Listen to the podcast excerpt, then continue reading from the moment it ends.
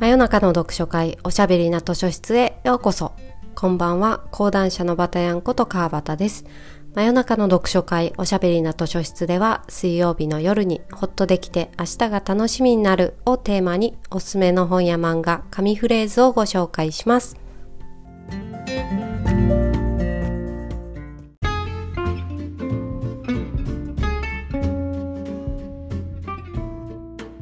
第135夜をお届けします。今夜のお便りご紹介します。今日は2通ご紹介したいと思います。まずはペンネームさおりさんからいただきました。バタヤンさんこんばんは。夏にこのポッドキャストを知ってから何度も繰り返し聞いています。8月の母自転しながら好転する生川など20冊以上はバタヤンさんのおすすめを読んだと思います。なんとなんとたくさんありがとうございます。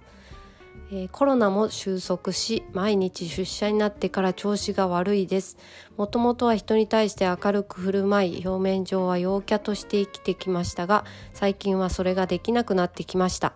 入社して8年ほど経つのにシーンとしたオフィスでは自分が話していることが周りに聞かれているようで緊張してしまいます。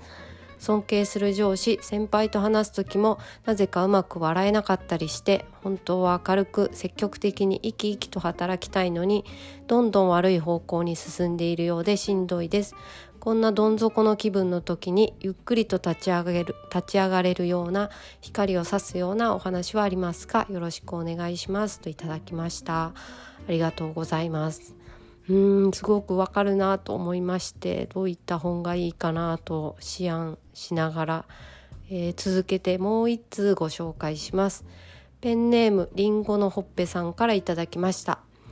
会社のお昼休憩に楽しく聞いています。思い切ってメッセージをお送りします。いわゆる女社会に疲れてしまい大丈夫だよと背中をさすってもらえるような本を教えていただきたいです。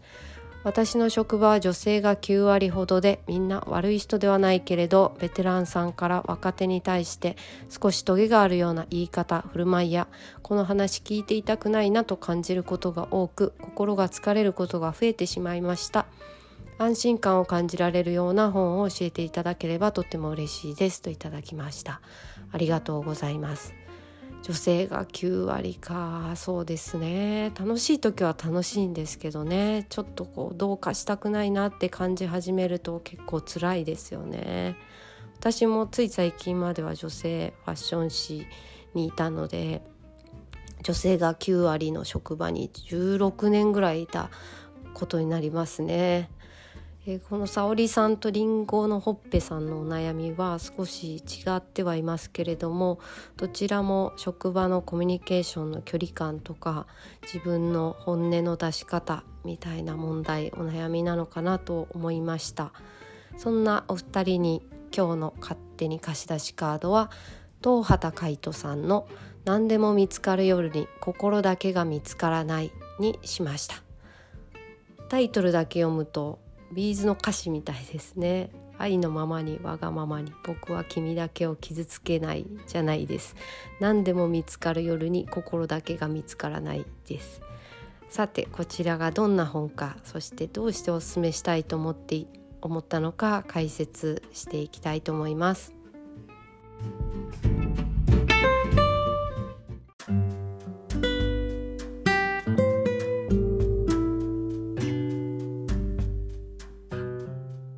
でも見つかる夜に心だけが見つからない。は臨床心理士の東畑海人さんによる新感覚の読むセラピー本というコピーがついています。新感覚とある通りこの本はジャンルカテゴリーをちょっと説明しにくい本なんですよね。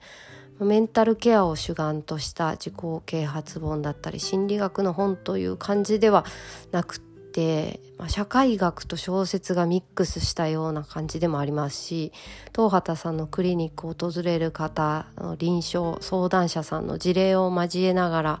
小説のようでもありエッセイのようでもあり東畑さんのこうすっと心に入りやすい文体語り口調が存分に生きている一冊になっていて本当に読むセラピー本っていう言葉がぴったりだなと思ってます。最近は自分にこう無理を強いる関係性だったりとか固定概念は手放しましょうっていう、まあ、本が増えていて、まあ、メッセージが主流じゃないですか。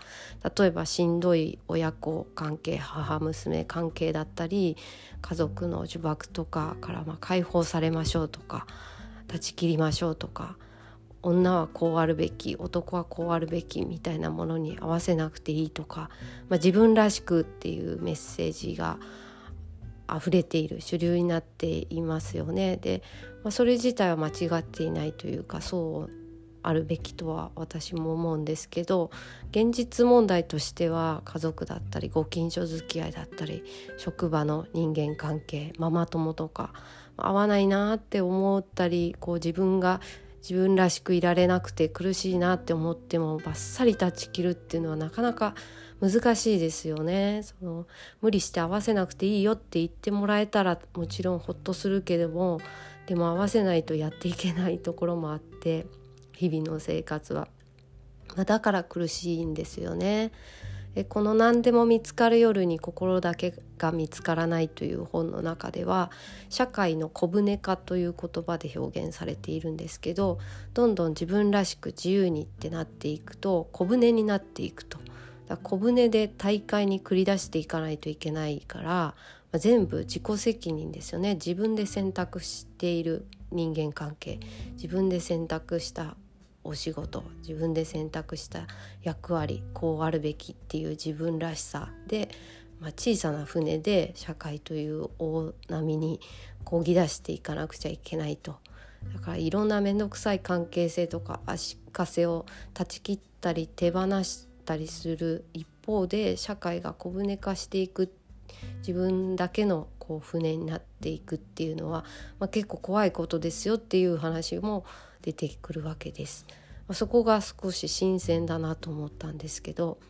沙織さんも書いてらっしゃった通りしばらくコロナで小舟の心地よさも知っちゃったじゃないですかまたたくさんの人がぎゅうぎゅう乗っている大きな船に乗るの嫌だなとか面倒くさいな緊張するなっていう気持ちもありますよね。でもまあ何でも断ち切って捨て去ってすっきりするっていうことが心を守るために大事とも限らないよっていう話が、まあ、この本には出てくるんですよ。まあ、そのそこがこの本の新しいところというか耳障りのいいことばかりじゃなくてちゃんと本質を語ってくれる本って感じがして信頼しています。もう一つこの本の中で響いた言葉がありましてそれはシェアと内緒っていう話が出てくるんですね。他者とのつながりには社会学的に言うと共同性と親密性っていう2つの原理があってそれをこの本では共同性をシェア親密性を内緒と言い換えています。共同性っていうのは一緒に同じミッションに向き合うグループ会社の組織職場とかもそうだし同級生同期とか子供が同級生のお母さん同士とかも共同性ですよね。シェアすることでつながる関係性です。一方親密性はこの人と一緒にいたいなつながっていたいなっていうこう自分の気持ちだけでつながっているお互いかもしれないですけどこれを純粋な関係性とも書かれていましたが共同性の方はですね同学年とか会社組織とか、まあ、半ば強制的に組み合わせられる関係性で親密性の方はこう自分の意志が強いですよね。内緒の関係性親密性の関係性の方が、まあ、強い気持ち的には強いようでいて、えーと、簡単に外れてしまう脆さ心もとなさもあるっていうことなんですよだからまあ両方あった方がいいですよという話になるんですけれども、まあ、シェアの関係性で自分の安全な立ち位置を一応作っておきながらその先にさらにつながりたいなって思える人とは内緒の関係性を作るみたいなイメージですかね。内緒の関係性しかないっていうとそれはそれで危ういっていう心もとないしシェアの関係性しかないっていうと、まあ、ちょっと本心が出し出せてないっていうことですかね。ちょっとまあ話がそれるんですけど私は最近そのジムに通い始めたんですけどね女性用のロッカールームがあって私はボクシングのレッスンに出てるんですけど同じスタジオでダンスレッスンのクラスもあり女子更衣室にそのダンスレッスンに来ている若い女の子たち女の子たちっていうかまあ20代の OL さんとか学生さんなのかな k p o p のダンスとかを習いに来ている子たちがわーって一斉に入ってくる時間帯があるんですよ。そうするとこう中高生の頃の、まあ、部活とかやってた頃の女の子同士の関係性とか女子ヒエラルキーにちょっとこう敏感になりながら怯えながら生きていたあの頃の感覚がわっと蘇ってくる走馬灯のようにっていう瞬間があって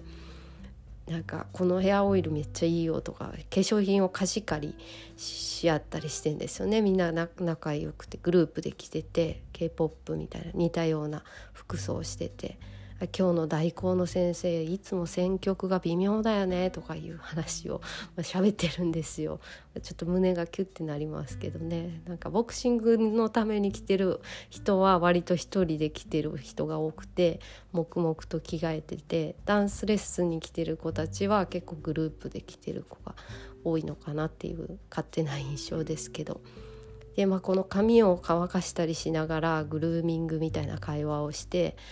私たち仲間だよねっていうのを確認し合うような会話っていうのはシェアの関係性ですよね。でもあの先生教え方悪くないけどなって本音は思ってる子もまあ中にはいるかもだけどその場でねあんまり反論とかして波風立てるよりは「ねえだよね」とか言いながら、まあ、流しているというような感じを見受けられますね。私は今こうやって女子ロッカーの女子更衣室の中の女子のマジョリティの会話から少し離れたところにいるスタンスを昔もそうだったし今もとっているっていう話をこう今聞いてくださっている方にシェアをしていてシェアをすることでもしかしたら共感してくれたあなたと親密な関係性を作ろうとしているっていうことじゃないですかことなんだと思うんです。でもしかしたら女子更衣室のあの会話みたいな感じが嫌だなって思っている人の方が実はマジョリティかもしれないとも思っています。まあ、何を言いたいかというとりんごほっぺさんがこの話聞いてたくないなって思いつつも、まあ、あまり波風立てずにやり過ごしておこうってしていらっしゃるとするならばそういう人の方が多いかもしれないマジョリティかもしれないですよね実は、まあ、ちょっと分かんないですけれども。あそうかもですねとか言って適当にやり過ごしつつもシェアの関係性をある程度キープしながら、まあ、内緒を共有できる人がお一人でもいるといいなって思ったりしました。えー、今日はこの本から紙フレーズをご紹介して終わりたいと思います。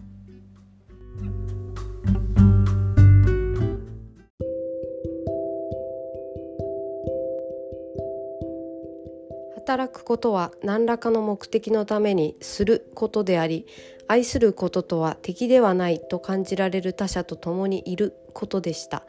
この2つがどんなバランスであるのがいいかはケースバイケースです。あなたが今どういう状況で生きているかによって変わってくる。大切なのはこの2つが鳥と卵のような関係にあったことです。両方存在していてきちんと相互作用していることが大切。あります愛すること愛するっていうと、まあ、ちょっと大げさな気もしますけれども敵ではないと感じられる他者と共にいるっていうことだったらそういう感覚ならばできるかもしれないと私は思ったんですよね。職場の人っていうのはある一定の期間共同性を求められた、まあ、強制的に共同性を求められた関係性ですからね。愛するまでいかなくてもこう敵ではないというスタンスを示すくらいでも十分なのかもしれないと思ったりしました。まあ、沙織さんが緊張されたりうまく振る舞えないって悩んでいらっしゃるのもちゃんと職場のその先輩とか上司とか周りの人に敬意があるからでそれ自体すごく素敵なことですしでもうまく立ち振る舞おうとしなくても、まあ、敵ではないと感じられる他者と共にいるっていうことでも十分というか敵ではないですっていうことだ伝わっていれば十分なんじゃないかなと思いました。というご紹介でした。えー、最後までお付き合いいただきありがとうございます。今日は一つお知らせがあります、えー、朝日新聞さんの本のサイト高所高実さんがやってらっしゃる高所高実本好きの昼休みというポッドキャストがあるんですけど、えー、そちらにゲスト出演させていただくことになりました、えー、6月の8日と15日配信予定と伺っています。また配信になりましたらお知らせしますが、えー、高所高実のポッドキャストの方もお聞きになっている方も結構いらっしゃるのかなと思ってまして是非あのあちらでもちょっと緊張して喋ってきましたけれども聞いていただけたら嬉しいです。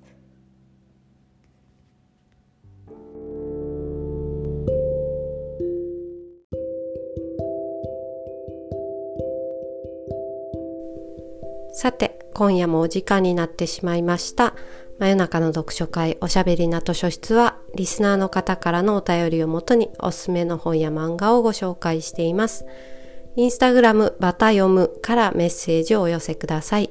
それではまた来週水曜日の夜にお会いしましょう。おやすみなさい。おやすみ。